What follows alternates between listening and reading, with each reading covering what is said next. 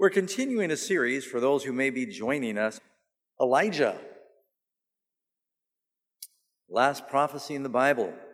Behold, I will send you Elijah the prophet before the great and dreadful day of the Lord, and he will turn the hearts of the fathers to the children, and the hearts of the children to the fathers, lest I come and smite the earth with a curse.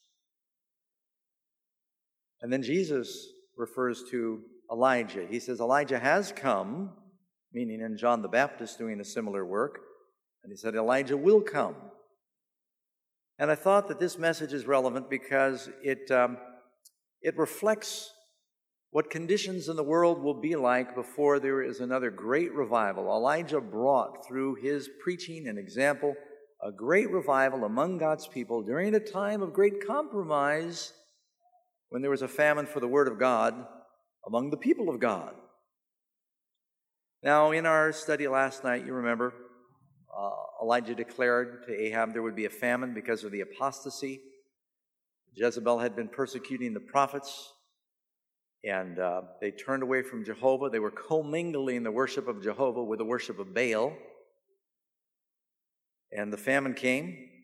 First, Elijah was cared for at a brook on the borders of the Jordan, out in the wilderness. Ravens fed him twice a day. They gave him bread and meat.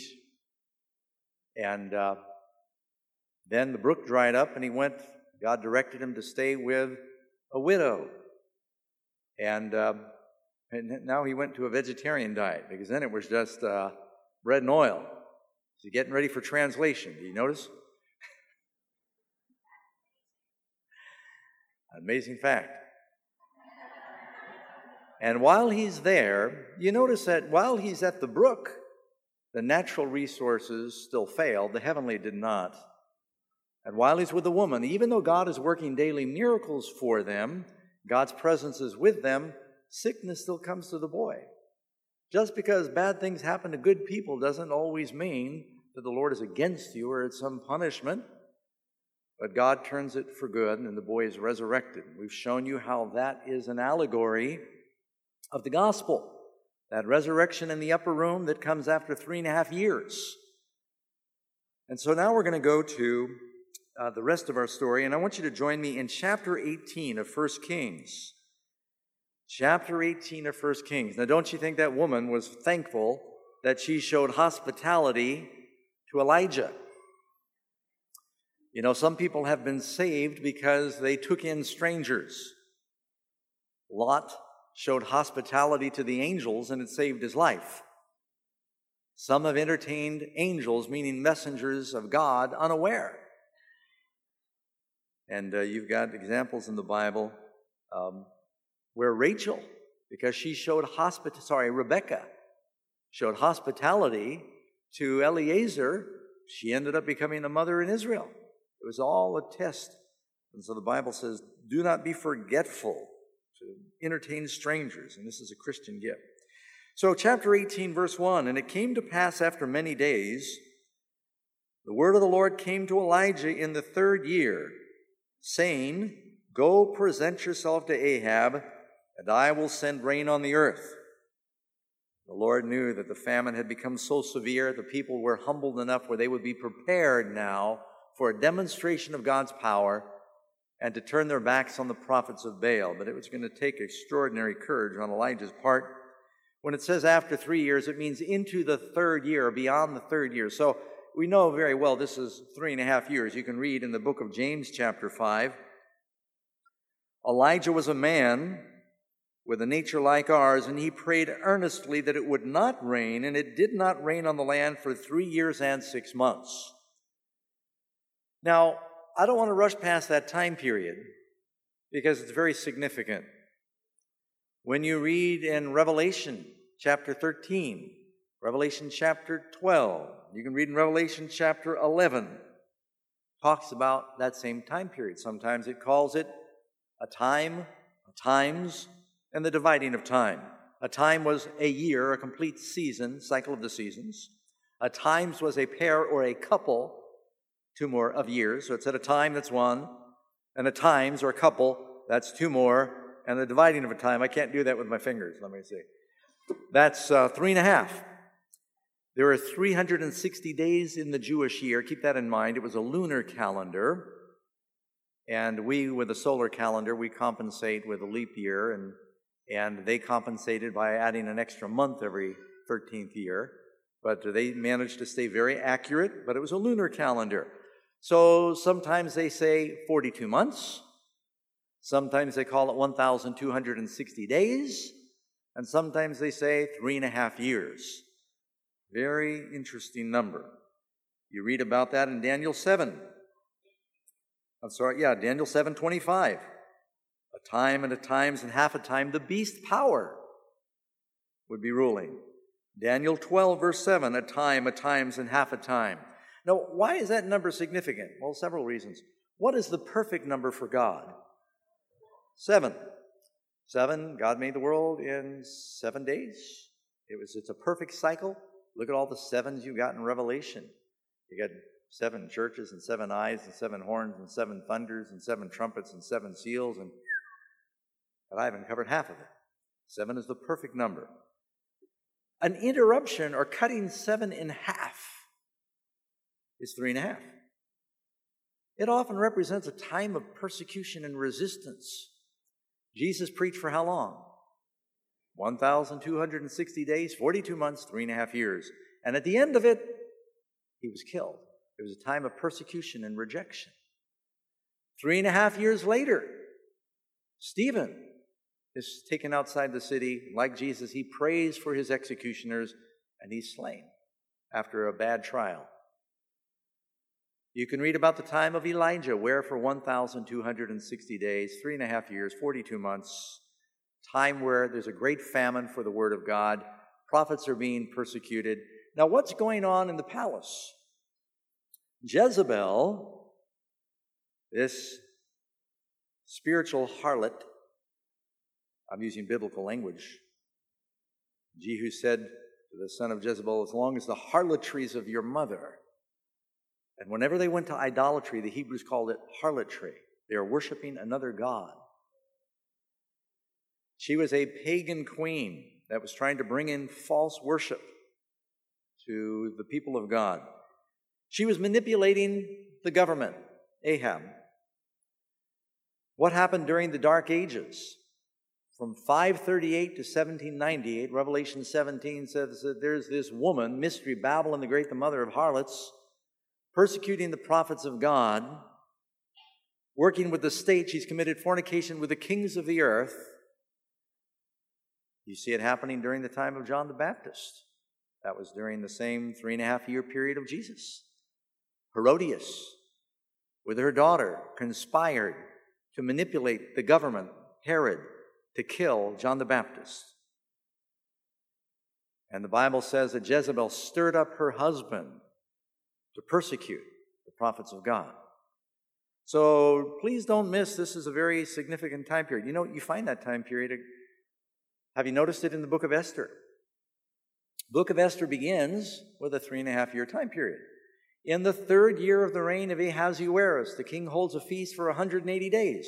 What's half of three hundred sixty? one hundred eighty. And at the end of this feast, the pagan queen is overthrown. And a process is initiated eventually to pick a Jewish queen, Esther. The whole book begins with the same time period. And I've argued that even in the book of Jonah, Jesus said the sign of Jonah. Jonah goes into Nineveh, an exceeding great city of three days' journey. He enters the city a day's journey, meaning twelve hours daylight. That's three and a half. And then he preaches in forty days it will be destroyed.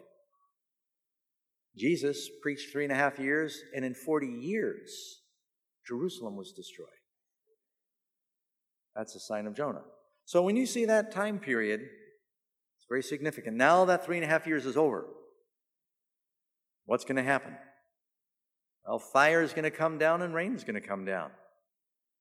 What happened after Jesus' three and a half year period? Did fire come down and did rain come down? Rain of the Holy Spirit and fire. We'll be talking more about the Holy Spirit tomorrow. So, God tells Elijah, the time has come.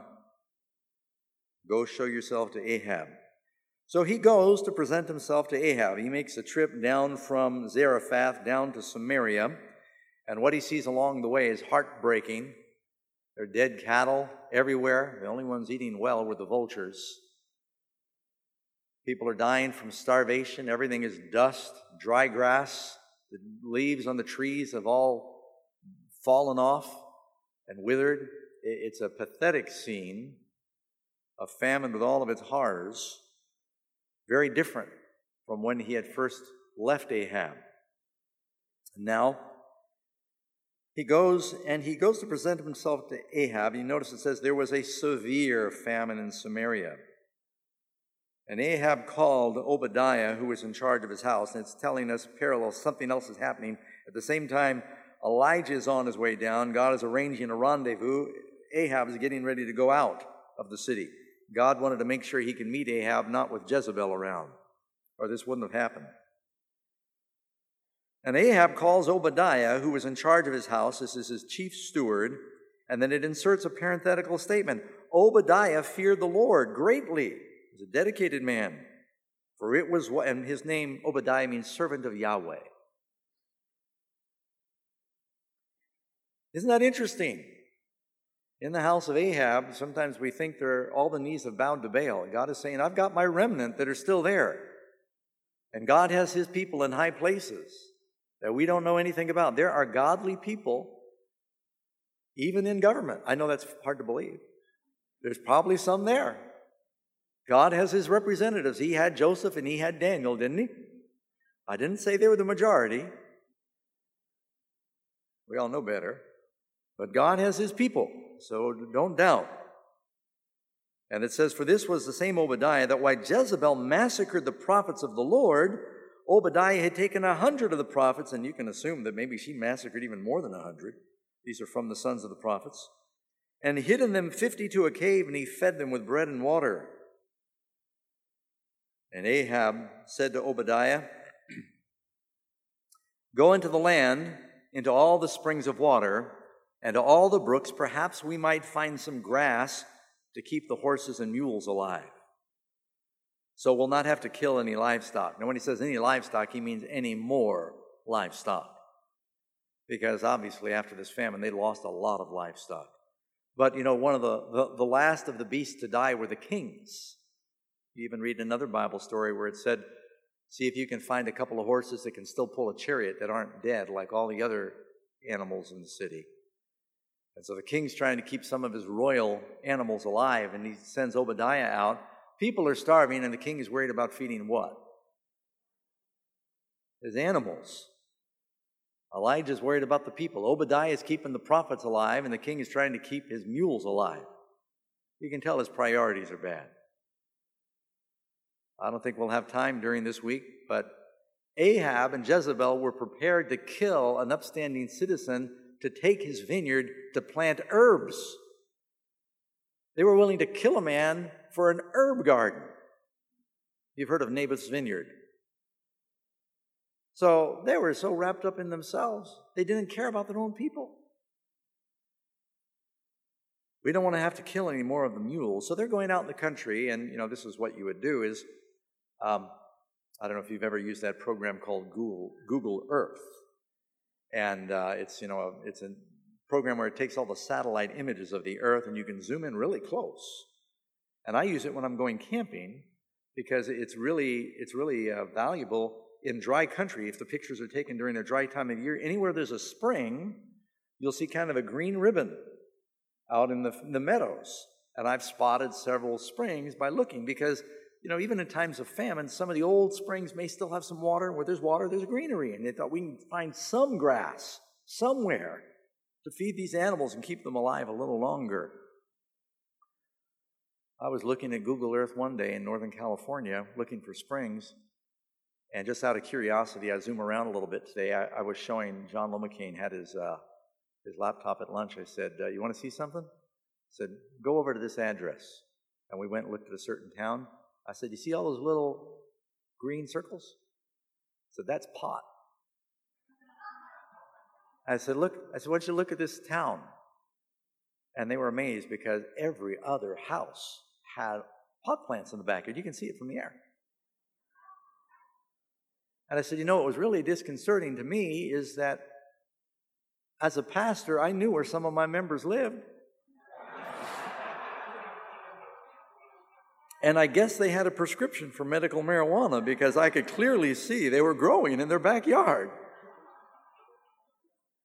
Now, that's not where I pastor now. Let's just make this very clear.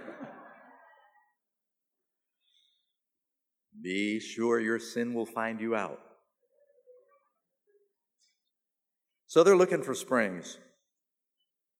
And uh, as they, they said, look, we'll cover more country if we split up and we rendezvous somewhere else. And so they split up, and Ob- Obadiah went one way, and the king went another way. In verse seven, now Obadiah was on his way suddenly. That's how the God often works. Elijah met him, and he, Obadiah, recognized him. This is one reason we think that Elijah may have been, you see, in our story of Elijah, history's going along, and just Elijah just drops into First Kings chapter seventeen. Just tells us about this prophet marching in before the Lord, and we go, whoa, where did he come from? I mean, who is he with? Who's his family? It doesn't say. And as near as we can tell, he was closely associated with the sons of the prophets, because before he goes to heaven, he goes and visits all the schools of the prophets. They knew him. Obadiah, you notice, is rescuing some of the prophets of the Lord. And so when he sees Elijah, he knows who he is.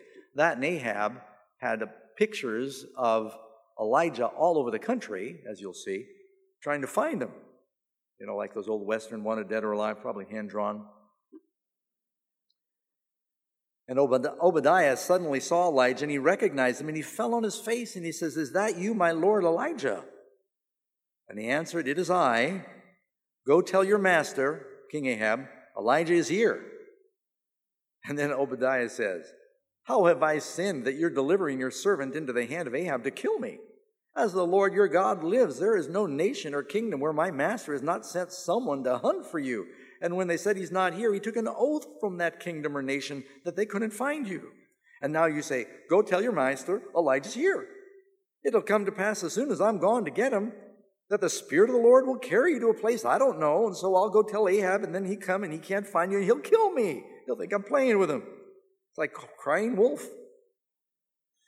Now, you you can see as you read the story of Elijah, Elijah does have a way of just sort of disappearing. And we guess it was a pattern before also. You know, God, he marches into Ahab, and poof, he's gone to Cherith. And then he goes and he goes up to Zarephath, and then he disappears and he goes to Samaria, and then he disappears, he goes to Mount Sinai. And when he finally went to heaven, the sons of the prophet said, you know, he has a way of disappearing. Let's send out some people to look for him.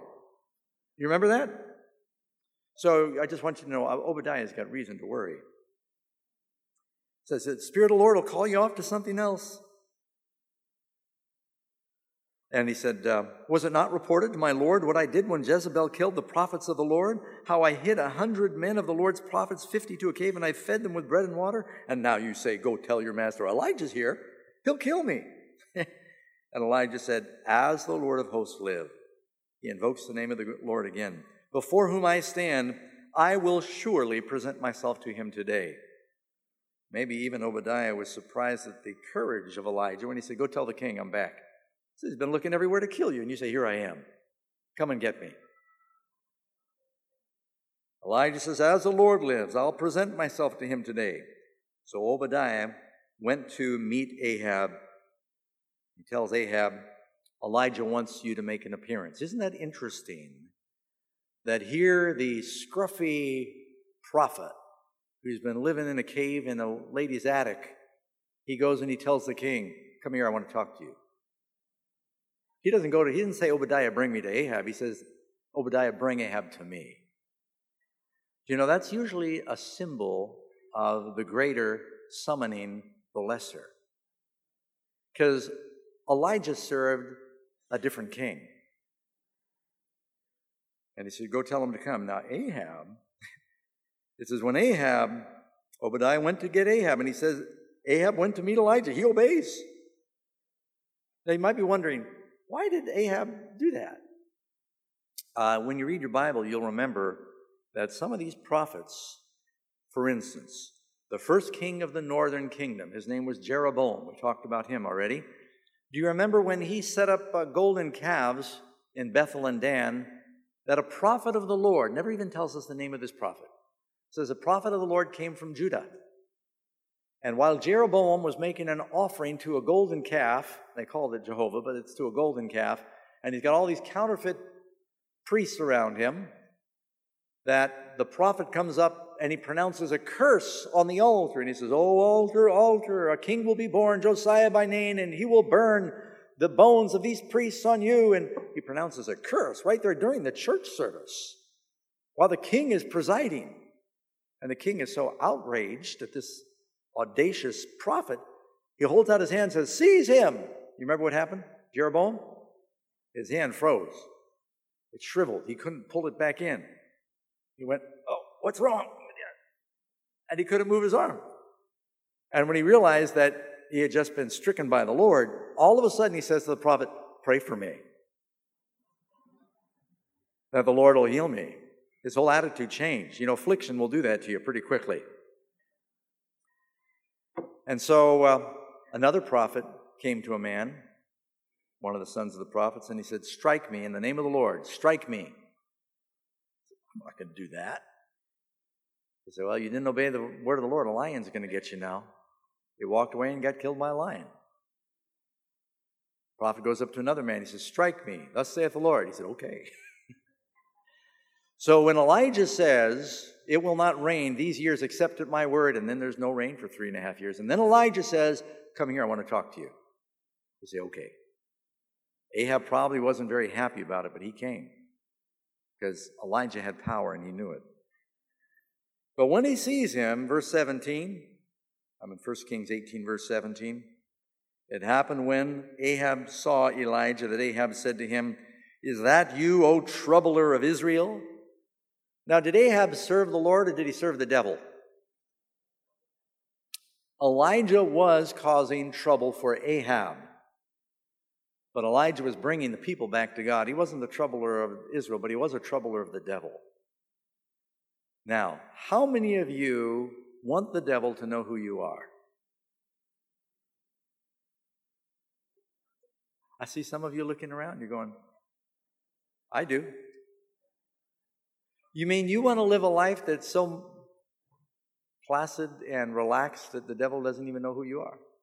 Do you remember one time that some um, young men tried to cast out a devil? There's this demon-possessed man, Acts chapter nineteen, the sons of Sceva. And they said, "In the name of Jesus, who Paul preaches, come out." Well, they really didn't know about Jesus. They just thought, "Oh, Paul's casting out devils in the name of Jesus. Let's try that." And they had no relationship with Jesus. They thought it would be like some magic abracadabra. You've probably heard people pray this way. They just think they can invoke the name of Jesus and get whatever they want. And the demon answered and said, "I know Jesus and I know Paul, but I don't know you." So do you want the devil to know who you are? Don't you want to live? Now, see, I know what you mean. You got mixed feelings, don't you? I mean, you're probably thinking, "You know, Doug, it seems like he already knows who I am because I have all kinds of problems." Probably one of his fallen angels knows who you are, because the devil's not um, all-knowing and he's not omnipresent. So the devil's working through his imps and his demons. But uh, the devil knows some people. The devil knew who Paul was. I think the devil knew who Billy Graham was. Are you living a life that is a threat to the devil? Don't you want to? You got mixed feelings, though. I know what you mean. Ahab said, "You're the troubler of Israel." No, he was the troubler of Ahab.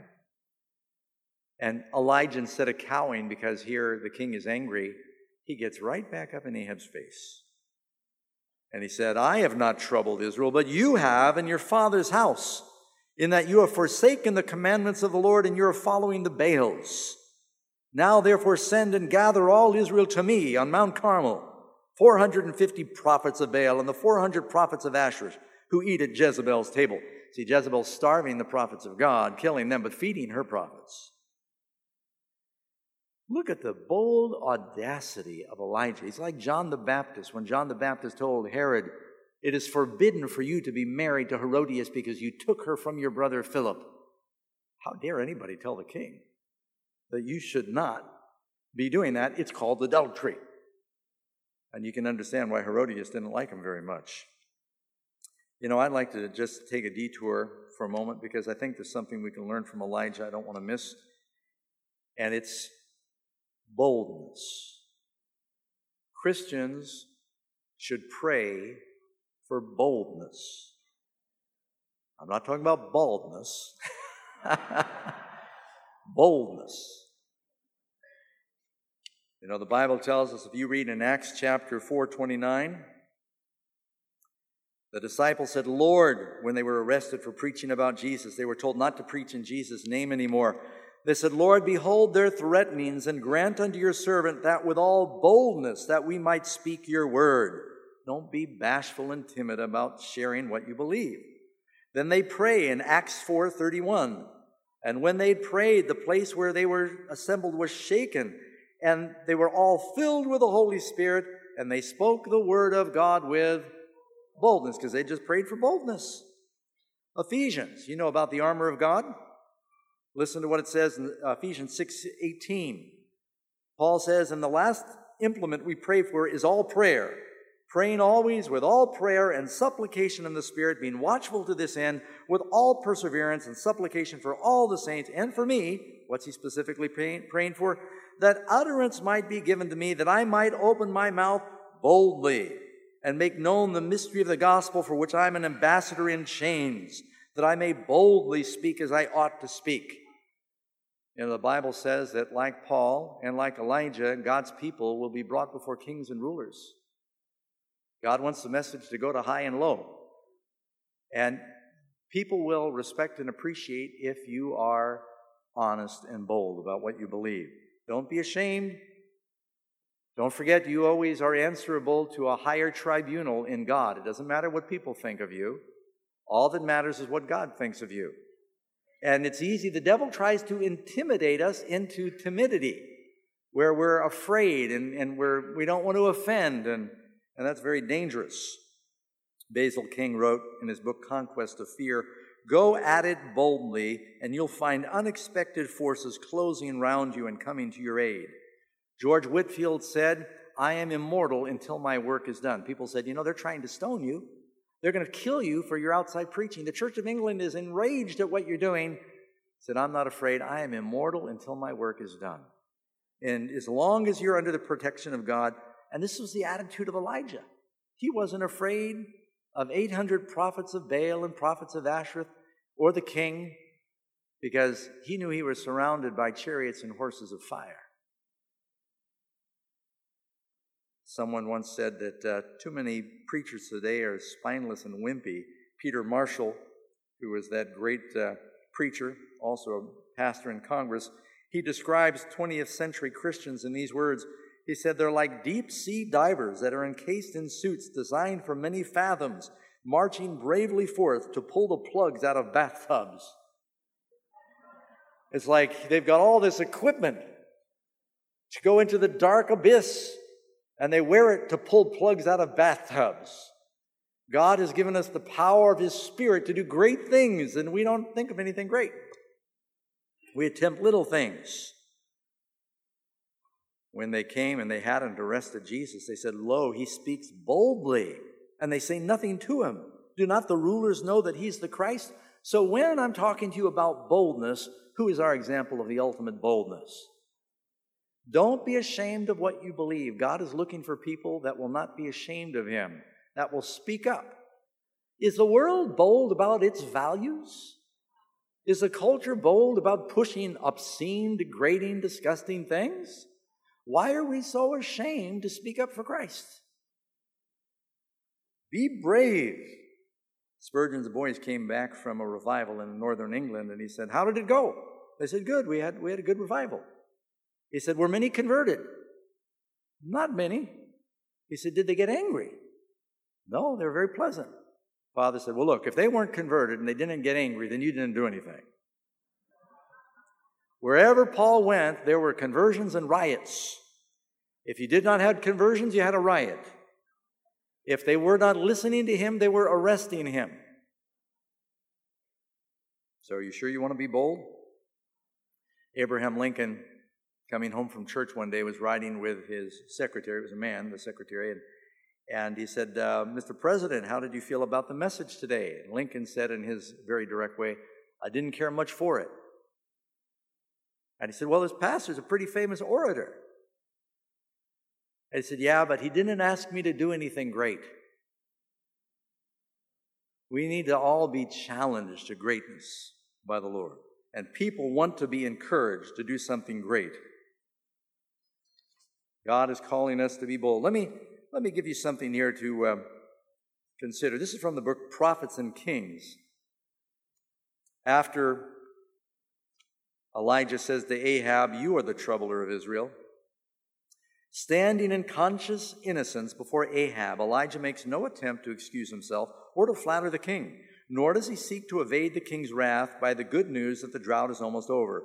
He has no apology to offer. Indignant and jealous for the honor of God, he casts back the imputation of Ahab, fearlessly declaring to the king that his sins and the sins of his fathers is what has brought upon Israel this terrible calamity.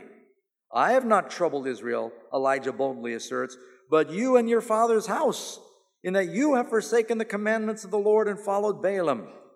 Therefore, there is need today of the voice of stern rebuke, for grievous sins have separated the people from God. If that was true when she wrote it, you wonder how true it is today.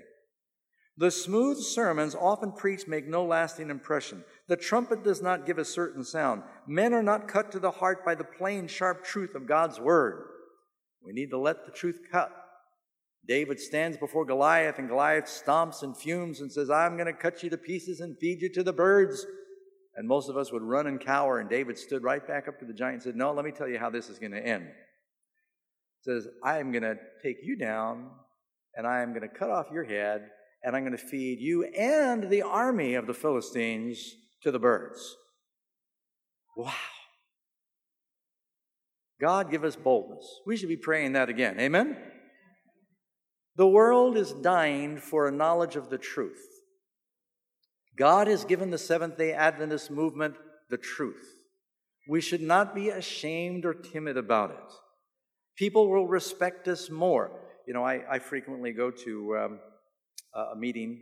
About once a year they have a meeting called Religious Broadcasters, and many of the leading religious broadcasters in North America go to this meeting.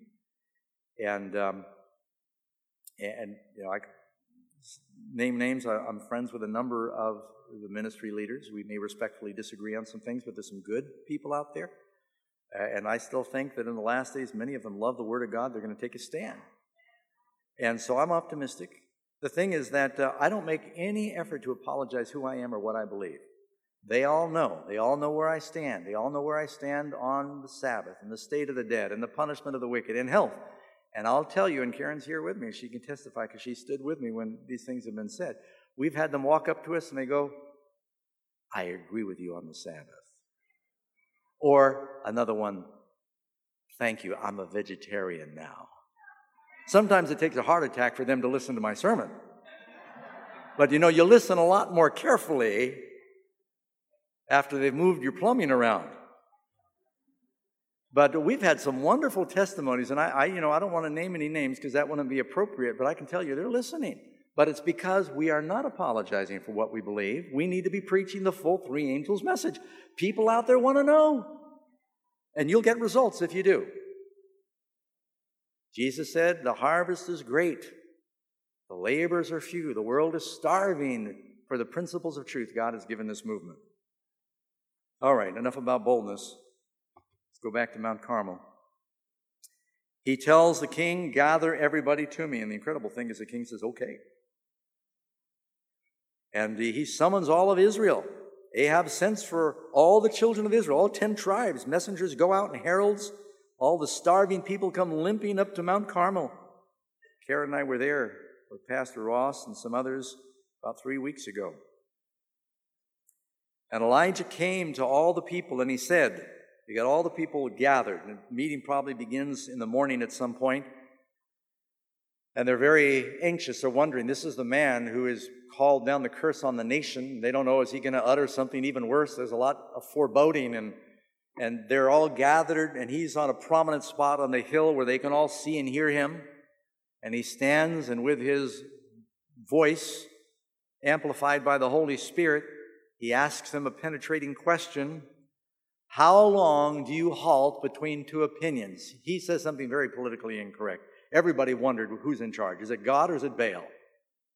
I mean, you know, they were supposed to be the people of God, and they're sort of kind of mixing up the worship of God with Jezebel pushing the, the worship of Baal. And, and it's amazing how sad it is that the people of God who had the Bible, they had the truth, they, they were God's people. They were God's movement. To them had been committed the oracles of truth. And they'd gotten mixed up in idolatry. They had compromised with the nations around them. Now, that would never happen to us, right? How long do you halt between two opinions? Are you going to serve the Lord? Or are you going to serve the world? The world is the idol that many people are serving. And the word halt there means how long are you going to limp? It's like you're going, oh, yeah, I want to do, no, I'm not sure, but maybe, oh, you know, you can't make up your mind, and you're limping back and forth between two opinions. You're not getting anywhere. And he says, look, if the Lord is God, follow him. If Baal is God, follow him. It's like when Joshua said, if you want to serve the gods from the other side of the Euphrates, you go ahead, but as for me and my house, we will serve the Lord. And the people said, God forbid. They answered Joshua, God forbid that we should serve other gods. But now Elijah poses this question, and the compromise has gotten so deep, nobody said a thing. Kind of looked around and thought, well, you know, Jezebel's still in the palace, and if I should speak up and say, Jehovah, they're going to make it, they're going to put a mark on me. And everybody is so afraid that even if there may have been a silent majority, they were afraid to speak up. Don't be afraid to stand for the truth and share your convictions. Nobody answered him a word. So Elijah goes on, I alone am left a prophet of the Lord. He didn't want to talk about the hundred that were hidden in a cave. And Baal's prophets are four hundred fifty men. He didn't even mention the prophets of Asherah, which was another four hundred. Let them give us two bulls, two sacrifices, and let them choose one for themselves. You pick whichever one you want. Cut it in pieces, lay it on the wood, but put no fire under it. And I'll prepare the other bowl and lay it on the wood and put no fire under it. You call on the name of your gods, and I will call it. Notice he says gods. And I will call on the name of the Lord. And the God who answers by fire, he is God. Let's put it to the test. You want to settle this? Let's settle it today. Let's find out who is the real God. Wow. That'd be a pretty outrageous thing. He must have known God was telling him to do that. And it says, the people said, it's well spoken. Let's settle it. Now Elijah said to the prophets of Baal, you choose a bull for yourselves and you prepare it first because you're many. And you call on the name of your God and put no fire under it. So they took the bull that was given to them and they prepared it. And he's watching very carefully as they lay the wood down to make sure they're not doing anything funny there, trying to get some spark or coals, slip a coal in there and blow air on it or anything. And you call on the name of Baal. And so they did it, and they called on the name of Baal from morning till noon. And they prayed over and over again, O Baal, hear us. O Baal, hear us. Except they probably had music going along with it. And they're going, oh, Baal, hear us, boom, boom, oh, Baal, hear us, boom, boom, trying to get everyone into a, re- a lather. Jesus said, pray not in vain repetition as the heathen do, thinking they'll be heard for their much speaking. That doesn't mean you can't pray the same prayer many times. You probably prayed many things. How many times have you asked God to bless your food? And you pray for your loved ones and children. That's not what he's talking about. He's talking about these senseless, mindless, repetitive prayers. Oh, Baal hears. Oh, Baal hears. That would get old pretty quick. I mean, ten minutes of that and I'd be done. But they did it till noon. Oh, Baal hears. No voice. No one answered. Then they leaped about the altar that they made. They realized they were losing the attention of the people, so they tried to increase the, the show. And have you ever seen that? A pastor has no substance, so he tries to compensate with volume. Or if he has no substance, he tries to compensate with hand gestures. I was doing an evangelistic meeting in a church many years ago, And I got up and spoke that night after the pastor had spoke that morning. He left his notes on the podium. And in his notes it said, wave arms.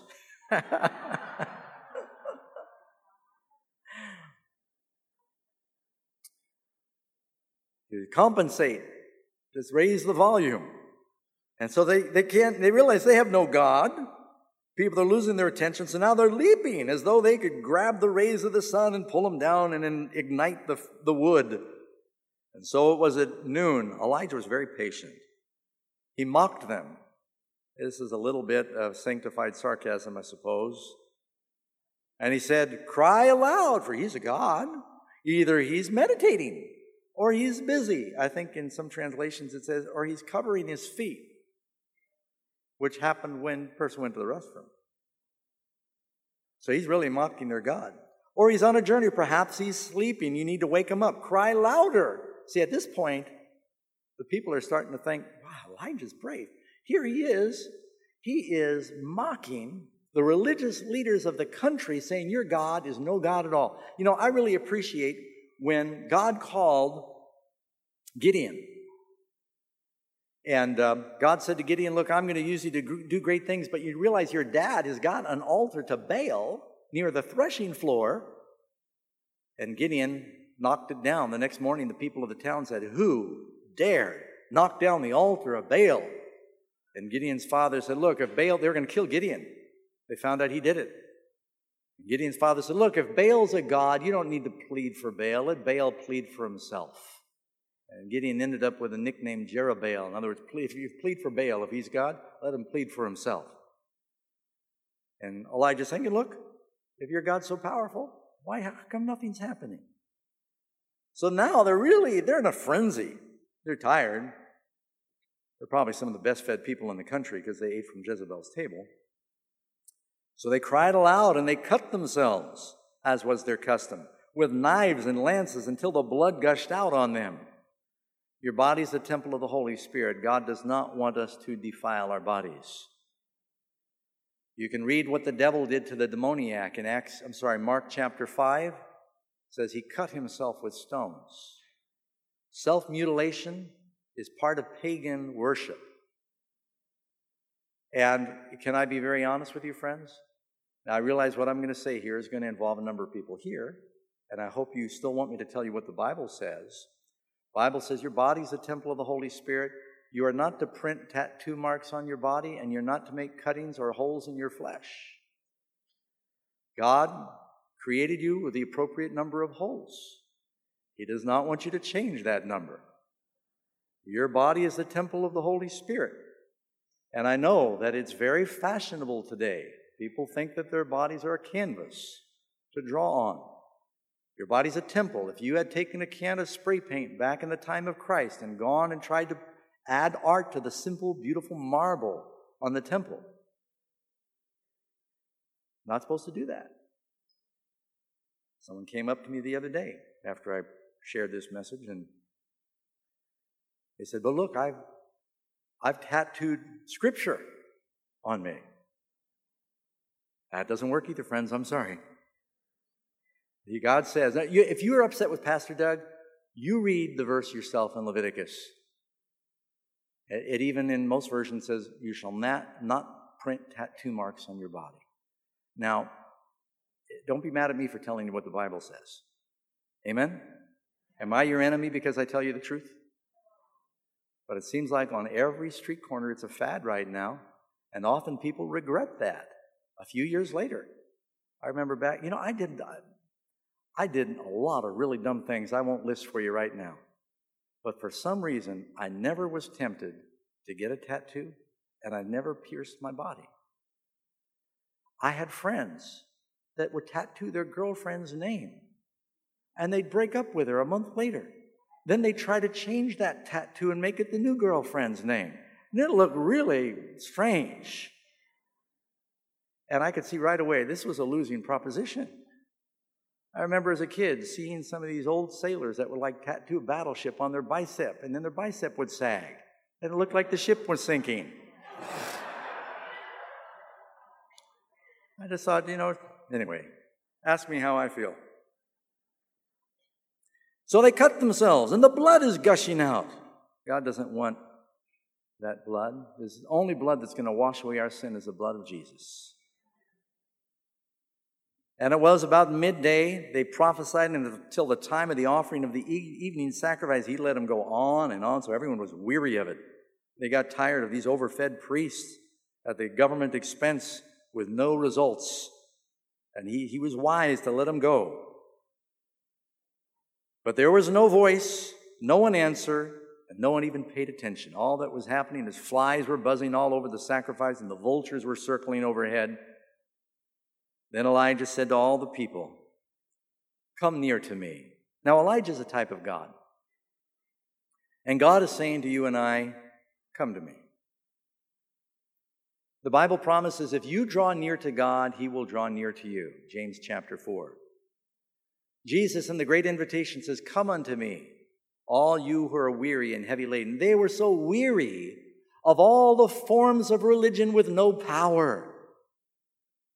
They were jumping and leaping and doing all this stuff, but there was no power. They had a lot of ceremony, but no power. It's like this vacuum cleaner salesman that was going through the country, and he was selling vacuums, and he had a um, he had a pretty good sales gimmick. He was very pushy, and he'd knock on a door, and usually the lady of the house would open the door, and he'd somehow get his foot in the door, and he'd say, just, just a moment, just a moment. He'd get in the door. He'd take a little bag of dirt, and he'd dump it on the carpet.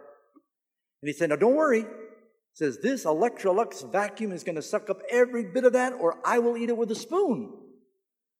And he'd often, he was very convincing. It was a powerful vacuum, and he sold a lot of vacuums. And he went to a new region on the outskirts of town, and he got his foot in the door, and and the farmer's wife crossed her arms and, and uh, didn't know what in the world he was up to. And he came in without even asking her permission. He dumped the dirt on the floor, and he said, "Don't worry, don't worry.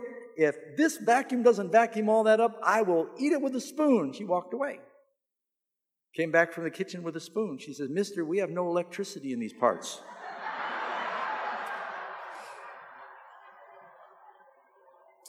Some of us have all the forms and no power. You've got to have the power. And it came to pass, he tells all the people, "Come near." And verse thirty, so they all drew near to him. And he repaired the altar of the Lord that was broken down. And Elijah took twelve stones, according to the number of the tribes of the sons of Jacob. He's including also the three from the southern kingdom, whom the word of the Lord had come, saying, "Israel shall be your name." God never intended for them to be divided. And with the stones he built an altar in the name of the Lord. You notice he's building back the altar that had once been there on Mount Carmel. And, you know, it's such a sad picture that here you've got all the thousands of the people of Israel. They're watching this lone prophet wrestling these twelve stones, eight big stones, into position. They were to be stones on which a man's chisel had never been lifted. You were not to lift a tool on it, lest you be tempted to make an idol. And they were just natural stone. Daniel says that there is a stone cut out of the mountain without man's hands. Talking about, again, God's truth. The altar that had broken down, the altar of Jehovah was broken down. Before the miracle could happen, the altar had to be restored. Before the fire fell, the altar had to be restored. Do you have an altar in your family? Well, you probably all got altars. The question is, is it an altar to the Lord? Some of us have a one-eyed altar to Baal called a television, where we worship hours every day. But we don't have time for family worship. If you really want the Holy Spirit to lead in your life, if you want the fire to fall, and if you want the rain to fall, perhaps you need to repair the altar of the Lord. Do you have regular times for prayer and reading of the Word of God? Do you, they used to have morning and evening sacrifice. Do you kneel? And of course, Daniel, three times a day. He knelt and he prayed and worshiped. That's what it means to have an altar. It doesn't mean you need to have a, you know, a pile of stones in your living room. And where your altar is could be different for every member of the family. I wake up, I go to the office, and I kneel and I pray. Karen, she stays upstairs, and she kneels on the bed.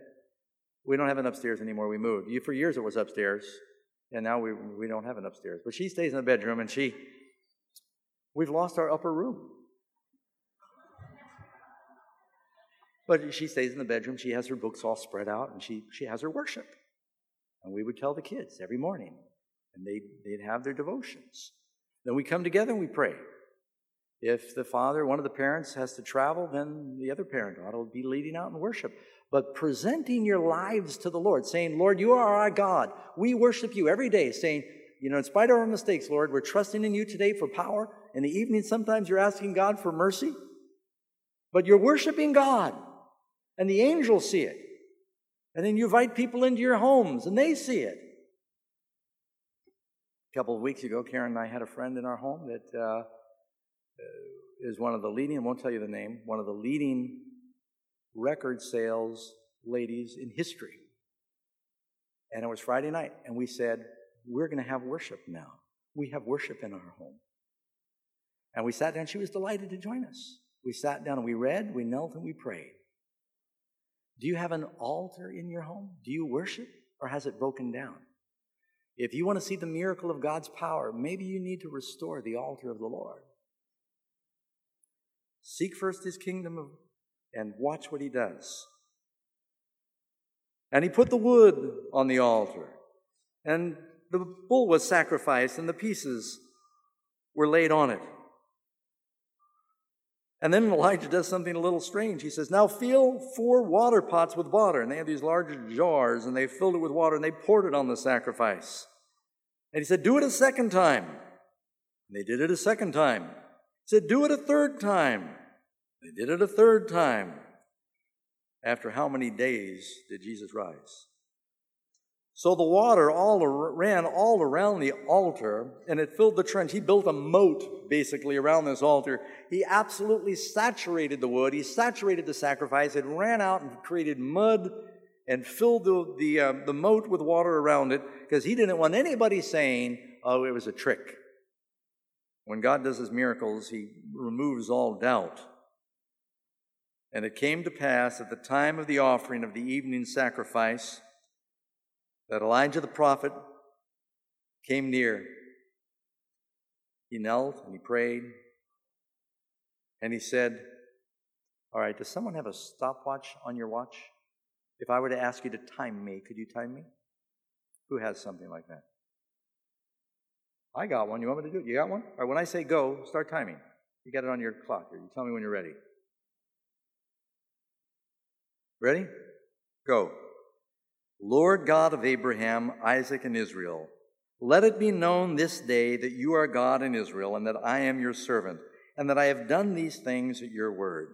Hear me, O Lord, hear me, that these people may know that you are the Lord God, and that you have turned their hearts back to them again. Stop. How long? twenty point nine seconds. How long had the prophets of Baal been praying? What makes our prayers effective? Is it their length or the sincerity? So when you're asking God for mercies, he's saying you need to pray a long prayer, or you need to be heartfelt. Sincerity, earnestness is what God wants. The Lord wants a contrite heart. Our personal prayers ought to be the longer ones. Public prayers should be short. Jesus talked about the publicans, Pharisees, rather, we like to pray long prayers in public to try to get the praise of the people. I am always amazed how short this prayer is. You ever time the Lord's Prayer? I mean, it doesn't mean you need to pray short prayers, but I think the main thing that really counts in prayer is pour out your heart to God. Be sincere. Tell him what's on your mind. Have you ever heard somebody commend a musician because of how long they played? Wasn't that wonderful? It was so long. Nobody commends them for playing long. They commend them for playing well, right? And so what God wants from us is our sincerity.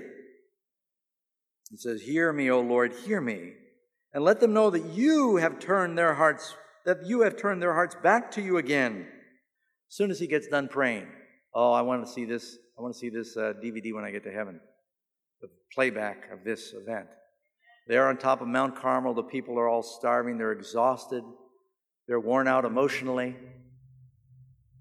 Even the prophets of Baal are looking anemic. And there from a cloudless sky that afternoon, suddenly a bolt of lightning like a giant arc welder comes raging down with blinding light. It strikes on top of the sacrifice. It burns up the sacrifice. It burns up the wood. It burns up the stones. It burns up the water that was in the ditch, and it leaves a smoldering crater. And as the steam and the smoke are dissipating, the people in shock fell on their faces. And they said, "The Lord, He is God. The Lord, He is God." Was there any question in their minds? Who was the real God? This all happened after they repaired the altar of the Lord, even after a time of famine when they turned back to Elijah. And you know what Elijah's name means? My God is Jehovah. What they're basically saying is a play on words in the story. Basically, they're saying the same thing Elijah's name says, that Jehovah is the true God. Jehovah is the true God. And what happens next? Elijah says to them, "Seize the prophets of Baal." Now, if you were a prophet of Baal and that just happened, you've been going at it all day long and nothing, and then you see the fire of Jehovah come down, you would instantly be aware. You were probably praying that nothing was going to happen when Elijah did his, um, had his turn.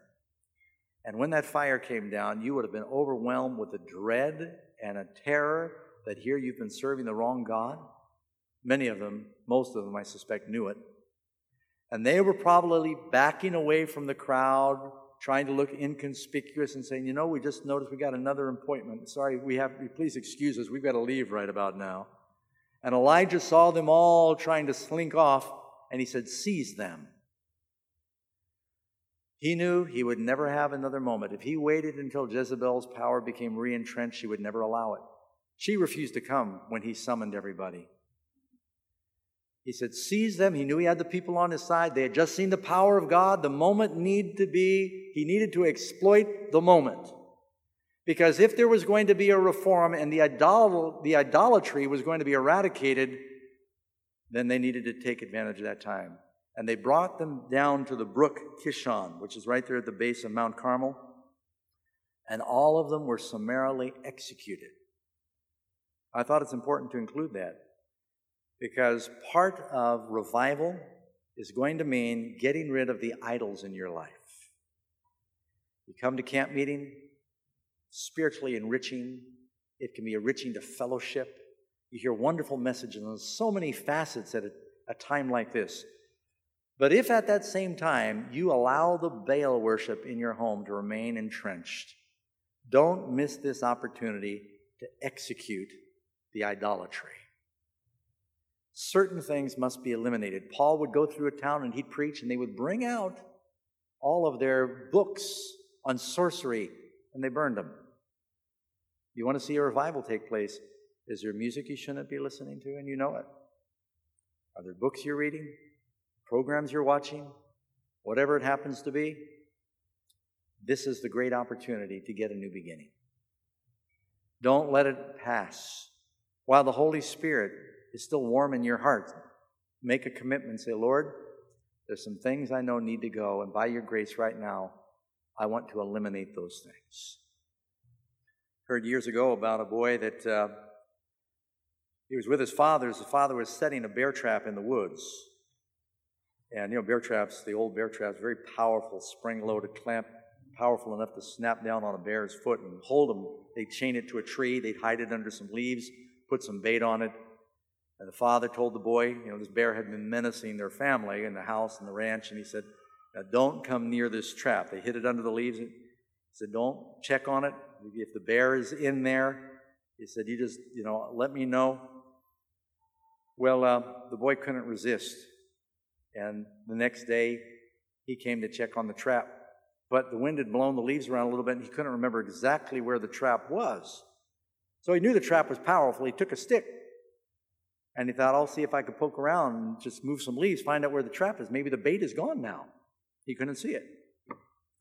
In the process, he was in the wrong spot. He triggered the trap, and it slammed down on his finger. Just, he pulled it away as quick as he could, but it slammed down on his index finger. And um, he screamed, and he howled, and uh, he knew he couldn't pull that chain off the tree. His father had securely attached it. Uh, and he whimpered, and he cried, and then it began to rain. Well, the trap had been set by a bear trail right by a creek, and it began to rain very hard. And the father didn't know where the boy was, and and the water began to come up. And um, he knew if he didn't do something drastic, the water was soon going to be swirling around his legs, and, and he would drown. Well, he did have his camping knife on him. And the boy had to make a very difficult decision. Uh, do I keep my life and lose my finger? Do I save my finger and lose my life? It's not a hard decision to make, but it's a difficult decision. What did Jesus say? If your right eye offends you, pluck it out. If your right hand offends you, cut it off. If your right foot offends you, cut it off. What profit is it to you if you enter hell with all your body parts? What good will it be? You're better off going to heaven, missing an eye, a foot, or a hand. You realize this is a metaphor. Jesus is saying, if there's something in your life, no matter how dear it is, maybe some of you have a relationship. You've got a boyfriend or girlfriend that is not a believer, and you know they're dragging you down, and you, you really care about them. Cut it off if it's going to destroy you spiritually. Amen? If you know something is dragging you down, if something is pulling you away from Jesus, what profit is it? How long will you wait? People say, well, yeah, someday I'm going to have to deal with that. One of these days I'm going to have to deal with that. And it's often true, the devil's most effective strategy is one of these days never comes.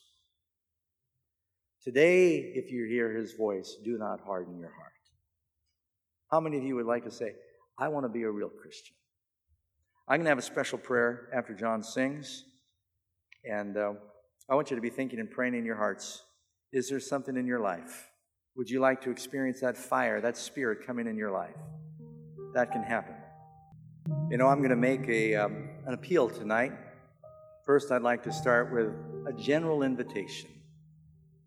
If the Holy Spirit has spoken to you tonight, and you want to receive the fire of His Spirit in your life, you want that purging, you want that new beginning, you want the power and the rain to come back again, would you be willing to stand in His presence? Amen. But now I'd like to be a little more specific.